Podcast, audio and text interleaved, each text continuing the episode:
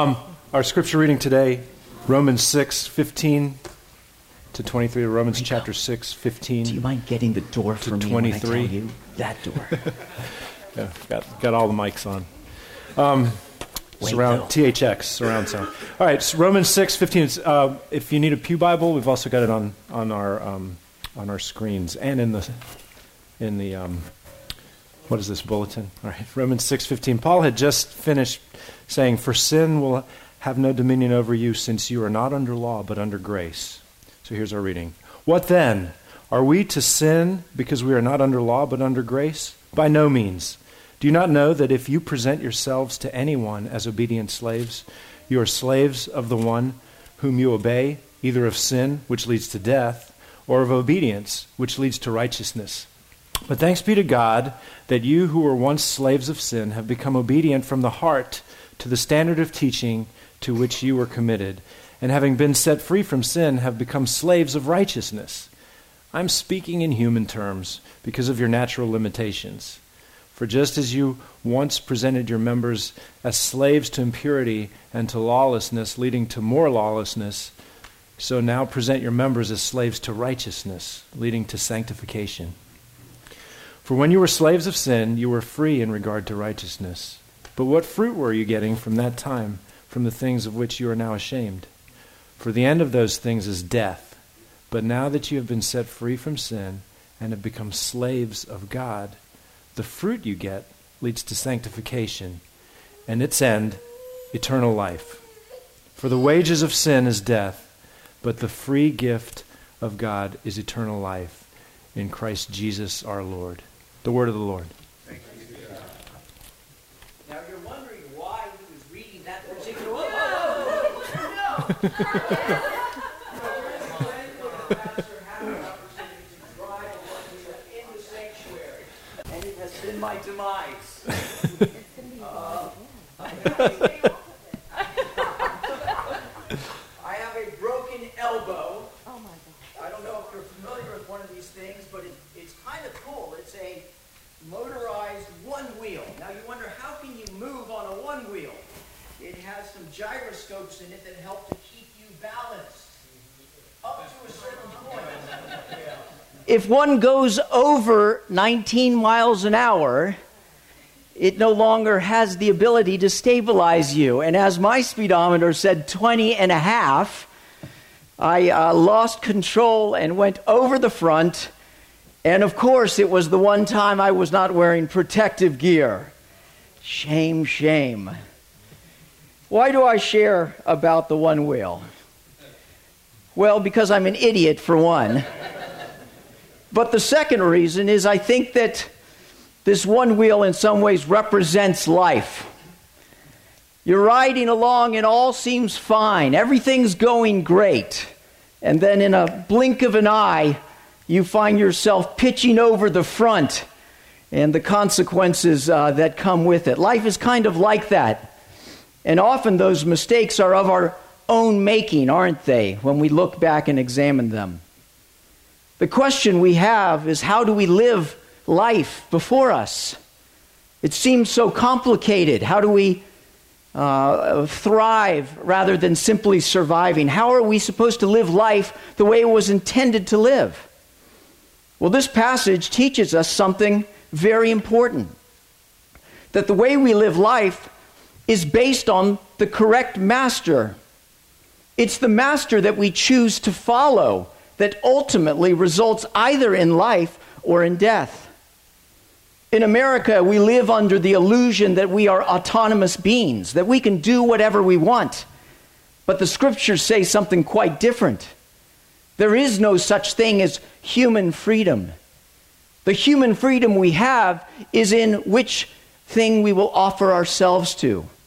Either becoming slaves of sin, which will lead to death, or of God, which will lead to life and righteousness. What the scripture ultimately teaches us is that Jesus Christ is not only Savior, but Lord. And Christ will either be Lord of all your life or not Lord at all of your life.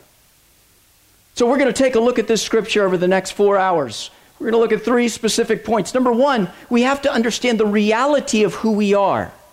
Something has changed in us. We are a new creation in Christ. If we don't understand who we are, we will continue to be pulled back and forth by different masters. Number two, we have to understand the responsibility that comes with us at how we live. That we have a part to play in this life of ours. It's not simply letting go and letting God. And finally, the results of how you live. Based on the responsibility of how you live, will ultimately lead to results. And what we want to have as results in our life is a life of righteousness and flourishing and peace. But we have to understand the reality of who we are and the responsibility of how we live if we understand that. So let's begin with point number one the reality of who you are. Verse 15 starts out with this comment What then? Are we to sin because we are not under law, but under grace? By no means.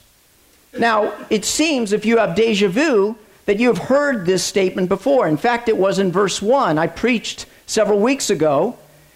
But the question that was asked was a little different. It was Are we to continue in sin that grace may abound? In other words, the detractors back then were asking the question Are you saying, Paul, that we can continue to sin in order to gain more grace? Where in this question, in verse 15, it's a question of Are you saying that we can sin because of grace? In other words, we already have grace now. We don't need to gain more, but as a result, because we have grace, it doesn't matter how we live. This is because in verse 14, Paul has said, For sin will have no dominion over you, since you are not under law, but under grace. In particular, the Jewish detractors were saying, Wait a second, Paul. If you're saying we're no longer under the law, you're under grace, people are going to do whatever they want. There is no constraint into how someone is supposed to behave. In America, we have a version kind of like that, which is living according to our conscience. Romans 2 14 and 15 tells us that everyone has a sense of the law of God on their own hearts, what is right and what is wrong. And in fact, if you ask people ultimately why they're going to heaven, whether they believe in Jesus or not, it's ultimately the standard of because I'm a good person. That, of course, the question is compared to who? There was an article in the New York Times, and it was actually written by an evolutionary biologist, but he found something very interesting. He, he says that there is a moral grammar that exists in all people. He uses the term moral grammar because they have discovered that there is a language grammar that exists in all people, regardless of culture. There's some common phonics. And the reason he said that there is a moral grammar is because many rules are, in fact, the same or very similar in every society. Do as you would be done by, care for children and the weak, don't kill, avoid adultery and incest, don't cheat, steal, or lie. In fact, in a lot of this man's research, the evidence for a moral grammar was indirect from the psychological tests of children showing that they have such as an innate sense of fairness that starts to unfold at age four. In other words, in us there is a sense of what is true and what is right, not that we necessarily follow it. That has led some in our country to decry the problem with our country is we've gotten back, we've gotten away from knowing right and wrong, and we need to get back to that. I don't know if you've seen those billboards, right? What this country needs is a return to the Ten Commandments. But Paul is saying something far different that that is not going to solve your problem. In fact, Paul is saying he's proclaiming the release of Christians from the power of the law as a necessary step in order to overthrow the reign of sin. Now, why is that, Paul? Why is knowing right not going to help us to do right. And that is because of the problem of the human heart. See, the scriptures tell us that the law not only defines sin, but as it's doing so, also provokes sin. See, when our nature is confronted by the law, our sinful nature takes on the character of rebellion. So that people actually enjoy transgressing the commands in order to demonstrate their independence. You've certainly seen this in your own life, right? Or in your children's lives when somebody tells you what you're supposed to do. Inside, you're saying, You can't tell me what to do. In fact, I'm going to do something different to demonstrate that I am autonomous. But we aren't really autonomous, are we? We're a slave of our passions. And so Paul uses the illustration of slavery to demonstrate this. Look at verse 16. Do you not know that if you present yourself to anyone as obedient slaves, you are slaves to the one whom you obey, either of sin, which leads to death, or of obedience, which leads to righteousness? In other words, there are two choices here. You can either serve slavery, serve sin, or of obedience. Now, when Paul is talking about slavery, we often think about slavery in terms of in this culture.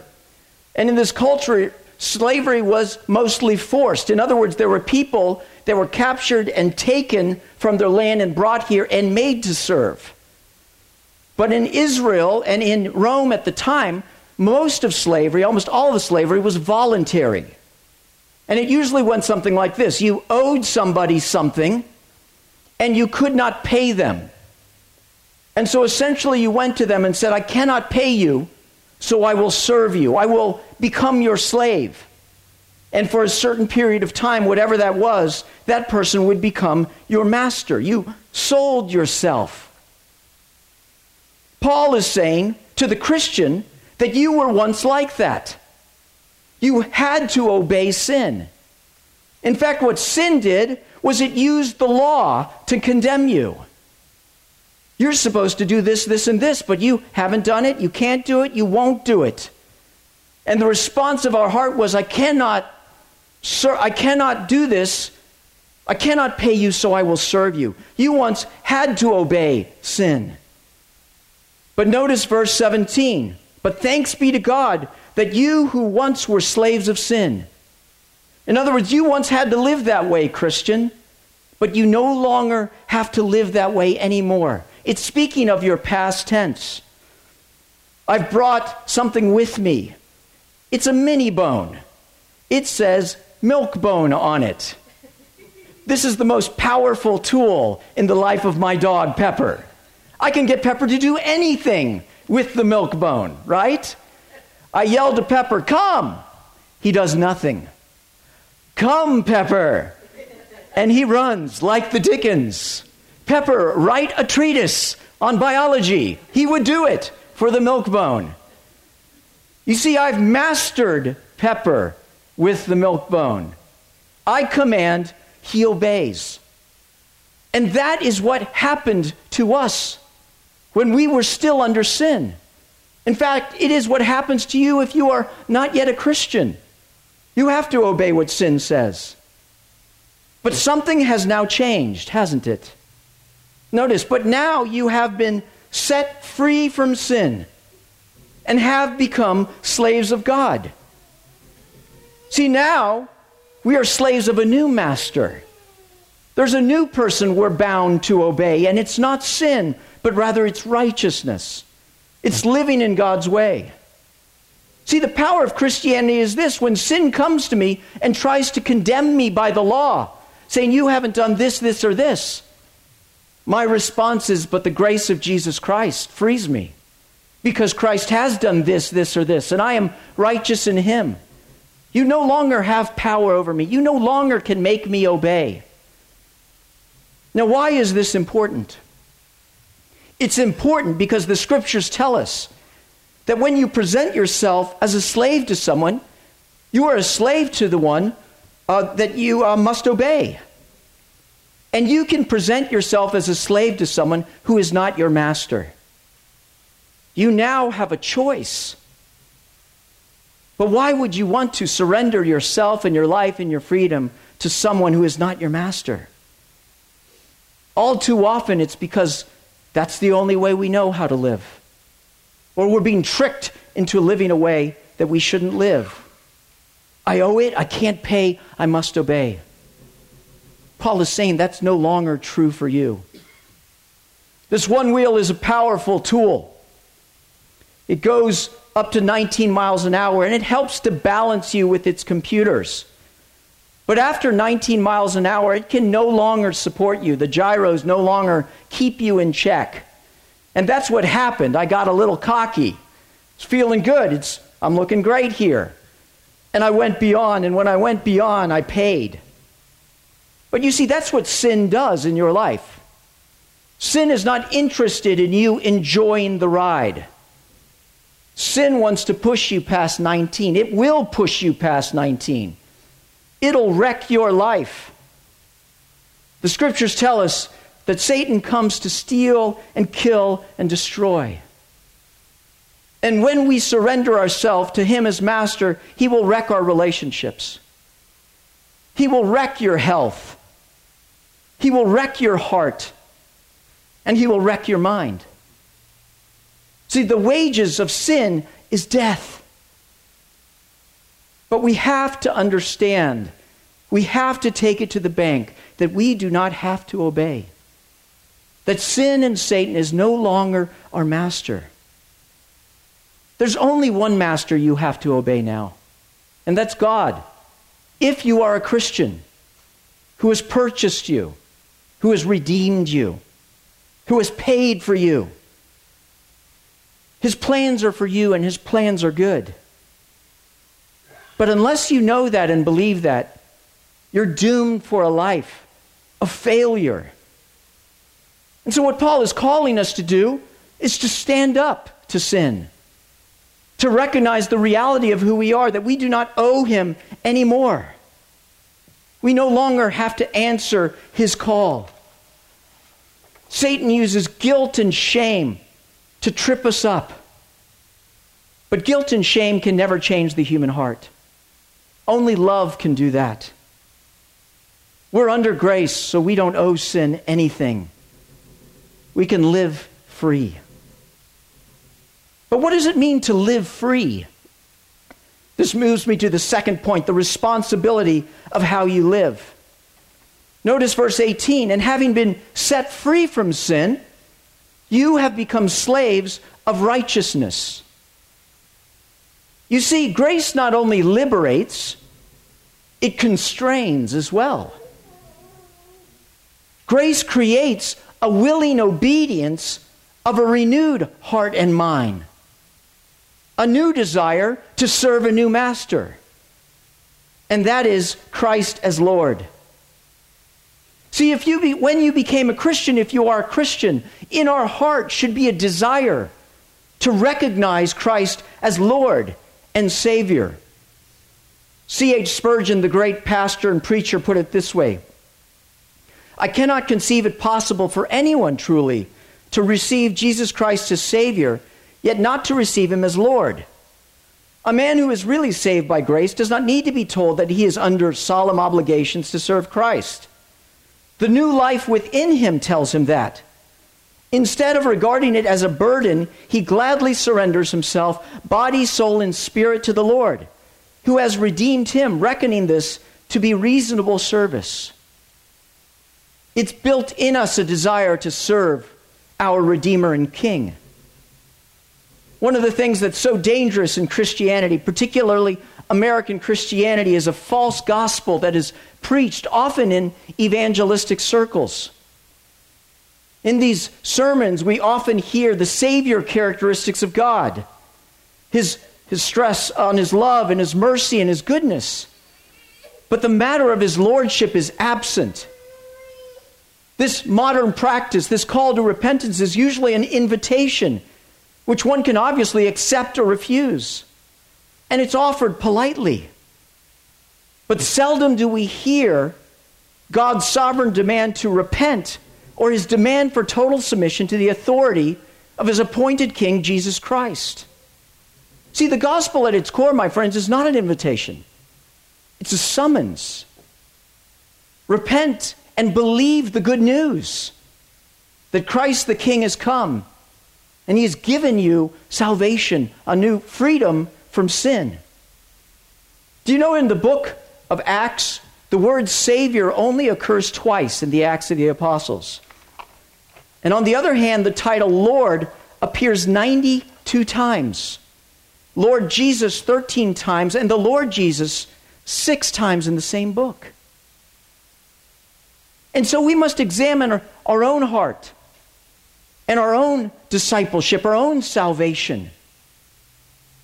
Do I recognize his kingship along with his salvation?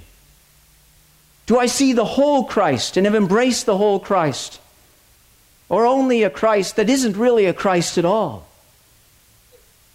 See, if we understand the whole Christ and glory and desire him, we will see the indicative of what he's done and the imperative of what he's called us to do. Notice verse 19. For just as you once presented your members as slaves to impurity and lawlessness, leading to more lawlessness, so now present your members as slaves to righteousness. See, what Paul is saying is that you and I have a responsibility to present ourselves this word is used just twice in this verse alone, but it's used multiple times in this passage. That we are to present our members. What are our members? Well, here's one of them our arms, our voice, our mind, our instruments. These members are the way that I act in the world. It's the way that I interface. It's the way that I do things. Paul is saying that I present myself as a slave and go and do his work. Notice how he parallels it to the bad. As you once presented your members as slaves to impurity and to lawlessness, think back. As we once felt the temptation and acted upon it, what he's saying is now, when we hear his commands and know how we should live, we act upon it as well in parallel yet opposite fashion. We are to present ourselves as slaves to righteousness. what does that mean, present ourselves as slaves to righteousness? I like verse 16, which spells it out, where it talks of presenting ourselves to be slaves of obedience, which leads to righteousness. Verse 17 puts it this way that you were obedient from the heart to the standard of teaching to which you were committed. He's talking about obeying our master's will. 2 Timothy 3:16 puts it this way that all scripture is breathed out by God and profitable for teaching, for rebuke, rebuke, reproof, for correction and for training in righteousness that the man of God may be complete, equipped for every good work. God has given us His words to show us how to obey Him, to show us how to love Him. Carlos says, What you're telling me, this sounds a lot like legalism. Wait a second, are you saying I have to obey these commands in order to receive the favor of God? No, I'm not. See, when we were slaves of sin, in fact, the two words, if you look, that describe sin are slavery and death. But if you really want to look at the word Christianity and what is the word that explains Christians and the, and the church, the, the word is family. In our family, we have rules. They're the family rules. My wife and I have put down the family rules for the good of our children. So, for instance, right now, Will is at JMU or just got back from JMU where he went for a a visit. That's where he's going to be going for college. As Will is away from us, he knows the family rules that he is to obey, which we have given him for his good, that he might experience the freedom that comes within the constraints of living in the boundaries of that which is good for him. See, living to obey Christ is not legalism because we're not obeying to win the favor of God. We are obeying out of the favor of God. Legalism says, I obey, therefore I am loved. But grace says, I'm loved, therefore I obey. Now, on the far other side of the spectrum, there are those who hold to a term or a position called antinomianism. which really means God doesn't care how I live. I've been saved by grace. I can do my own thing, and God really doesn't care. Any good parent watches over their children to make sure that they live in the right way and will punish them if they don't. I remember the first time one of our kids ran out into the street without thinking about it. We made sure to punish them severely at that point. Why? So they would know that that is not what is best for them. See, we want to experience life, and God wants us to experience the best of life. But we have a responsibility of our freedom. I like the way Paul put it in Philippians 2:12 to continue to work out your salvation with fear and trembling. For it is God who works in you to will and to act according to his good purpose. It's kind of like this one wheel. I keep coming back to the one wheel. It's a little strange, isn't it? The one wheel is a very powerful tool. And how does it work? It works because there are gyroscopes in it. If you were to buy like an electric skateboard, you get on it and they give you a little trigger. And you push the button and you go, and you push the button and it stops. It's not the way it works with the one wheel. The one wheel has uh, gyroscopes in it and a motor in the wheel. And when I lean, the motor moves into action and the gyroscopes continue to move the wheel under my feet, so to speak. So if I lean back, it does the exact opposite. You see, I take the action and it responds in kind along with me. We are working, if you will, in concert. And as long as I work within the confines of the way it was made to live, I experience joy and freedom and all that the life has to offer. But when I step outside of the boundaries, it will no longer support or sustain me. It will allow me to experience the pain so that I do not do it again. See, that's the neat thing about Christianity that God has changed our hearts and given us the responsibility to grow up in Him to present ourselves in obedience as He walks alongside of us, empowering us, if you will, propelling us in godliness. See, that's the wonderful thing about Jesus Christ. He calls us to live what before would be an impossible life. I can't love my neighbor. Do it and I will be with you. I can't not succumb to that temptation. I must surrender to it. But God's word says no temptation has seized you except that which is common to man. And God is faithful. He will not let you be tempted beyond what you can bear. But when you are tempted, He will provide a way so that you can stand under it. So when we respond in obedience to God, God is there. God is calling us to live an obedient life that we might experience the blessing and freedom of the life that God has called us to.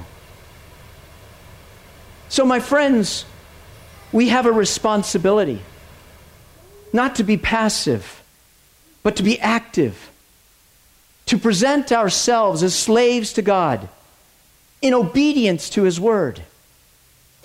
Abram Kuyper said, no single piece of our world is to be hermetically sealed off from the rest.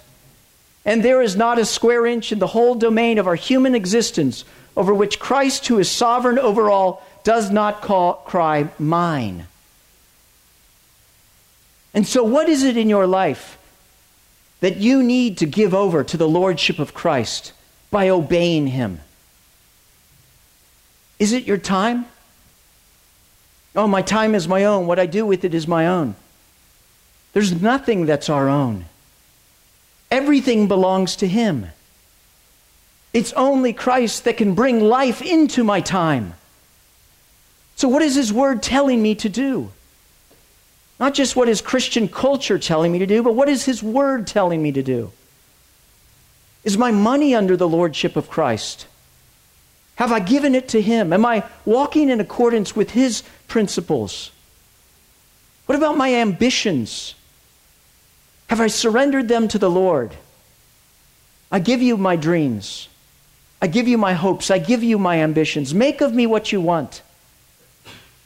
My marriage, my relationship with my spouse, my relationship with my kids. Is Christ the master of these areas of my life? We have not advanced very far in our spiritual lives if we have not encountered the basic paradox of freedom that we are most free when we are most bound.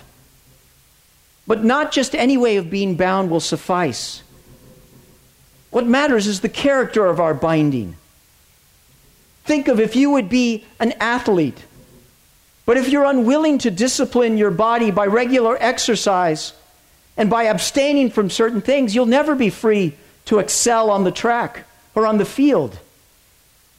See, it's their failure to train rigorously that denies them the freedom to run with the desired speed and endurance.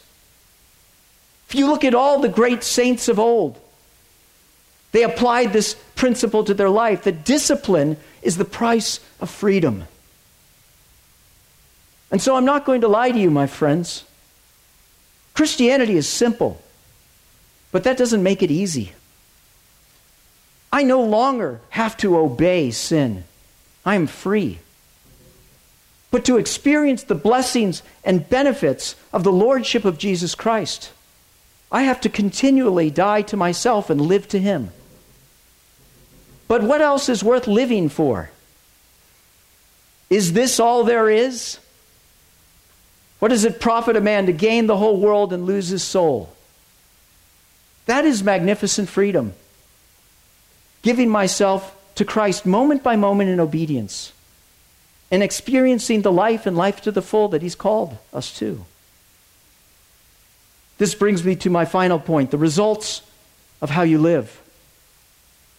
It's very clear that there are two masters and two paths which lead to two destinies, right? For the wages of sin is death, but the gift of God is eternal life in Christ Jesus. Notice what he says For just as you once presented your members as slaves to impurity and to lawlessness, so now present your members as slaves to righteousness, leading to sanctification.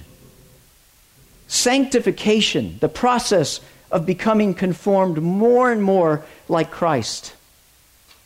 That is what God is doing in your life. He's in the business of transformation. We're in the business of acquisition if we live according to our master, Satan who is no longer our master. But if we live according to Jesus Christ, He's in the business of transformation. Isn't it a beautiful thing to watch your children grow and become strong and to live on their own and to see the freedom that comes with discipline and perseverance? Why do we think that our Heavenly Father would have a different purpose for us than that? See, I want us when we grow and walk in this path of obedience to Christ to experience the joy and freedom that comes more and more with being in tune with His will, seeing the life through His eyes, loving people with His heart, not fearing the world or the uncertainty of it, because God is King over all.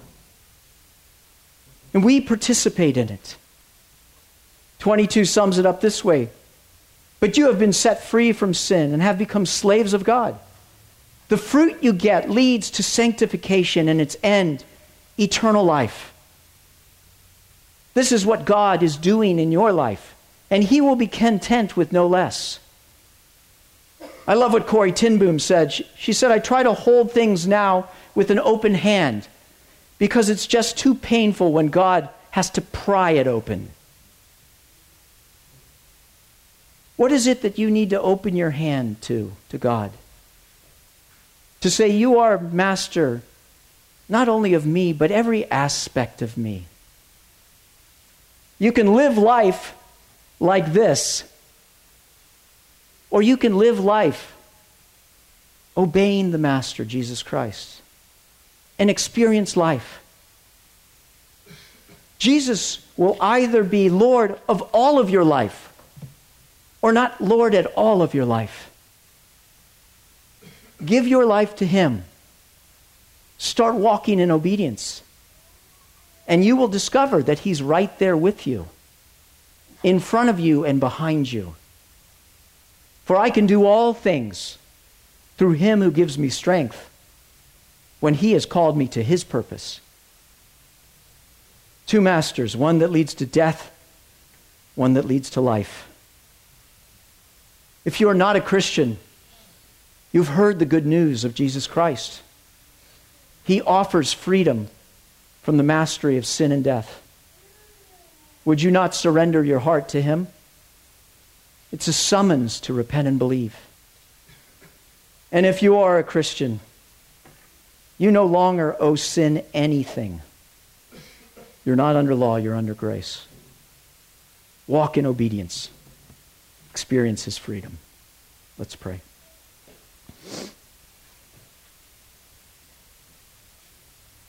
Oh, Father, we pray that the truth of the gospel would go deep into our hearts, that we would know, that we would know, that we would know, that we have been set free from the dominion of sin and no longer have to obey it.